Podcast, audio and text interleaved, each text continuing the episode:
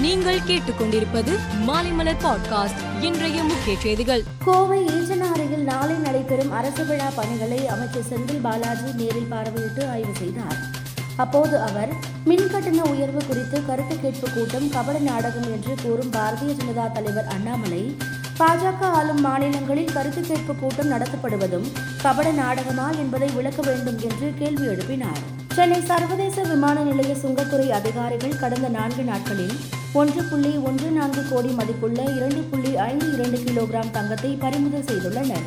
ஜெய்ப்பூரில் செய்தியாளர்களிடம் பேசிய காங்கிரஸ் மூத்த தலைவரும் ராஜஸ்தான் மாநில முதலமைச்சருமான அசோக் கெலாட் ராகுல் காந்தி கட்சித் தலைவராக வரவில்லை என்றால் அது நாட்டில் உள்ள அனைத்து காங்கிரஸ்காரர்களுக்கும் ஏமாற்றம் அளிக்கும். நாட்டில் உள்ள சாமானிய காங்கிரஸ் தொண்டர்களின் உணர்வுகளை புரிந்து கொண்டு ராகுல் காந்தி இந்த பதவியை தானாக ஏற்க வேண்டும் என்று குறிப்பிட்டார். தேசிய கல்விக் கொள்கை பொதுமக்களின் ஆசைகளை பிரதிபலிக்கிறது. இதற்கு முந்தைய கல்விக் கொள்கை ஒரு மாணவரை வெற்றிகரமான நிபுணராக மாற்ற வடிவமைக்கப்பட்டது. ஆனால் புதிய கல்விக் கொள்கை ஒரு மாணவனை சிறந்த மனிதனாக மாற்றுவது மட்டுமல்லாமல் இந்தியாவை சிறந்த தேசமாக மாற்றும் என்று மத்திய அமைச்சர் அமித்ஷா தெரிவித்துள்ளார்.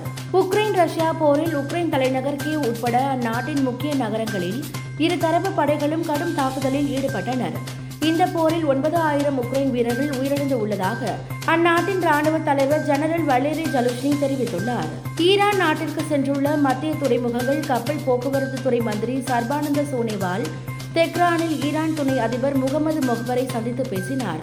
அப்போது இந்தியா ஈரான் இடையே உறவுகளை மேலும் வலுப்படுத்துவது குறித்து இரு தலைவர்களும் விவாதித்தனர். இந்தியா ஜிம்பாப்வே அணிகளுக்கு இடையிலான மூன்றாவது மற்றும் கடைசி போட்டியில் முதலில் ஆடிய இந்தியா நிர்ணயிக்கப்பட்ட ஐம்பது ஓவரில் எட்டு விக்கெட் இழப்புக்கு இருநூற்று எண்பத்தி ஒன்பது ரன்கள் எடுத்தது. இருநூற்று தொண்ணூறு ரன்கள் எடுத்தால் வெற்றி என்ற இலக்குடன் களமிறங்கிய ஜிம்பாப்வே இருநூற்று எழுபத்தி ஆறு ரன்னுக்கு ஆல் அவுட் ஆனது. இதன் மூலம் பதிமூன்று ரன்கள் வித்தியாசத்தில் இந்தியா வெற்றி பெற்றது. மேலும் செய்திகளுக்கு மாலை மலர் பாட்காஸ்டை பாருங்கள்.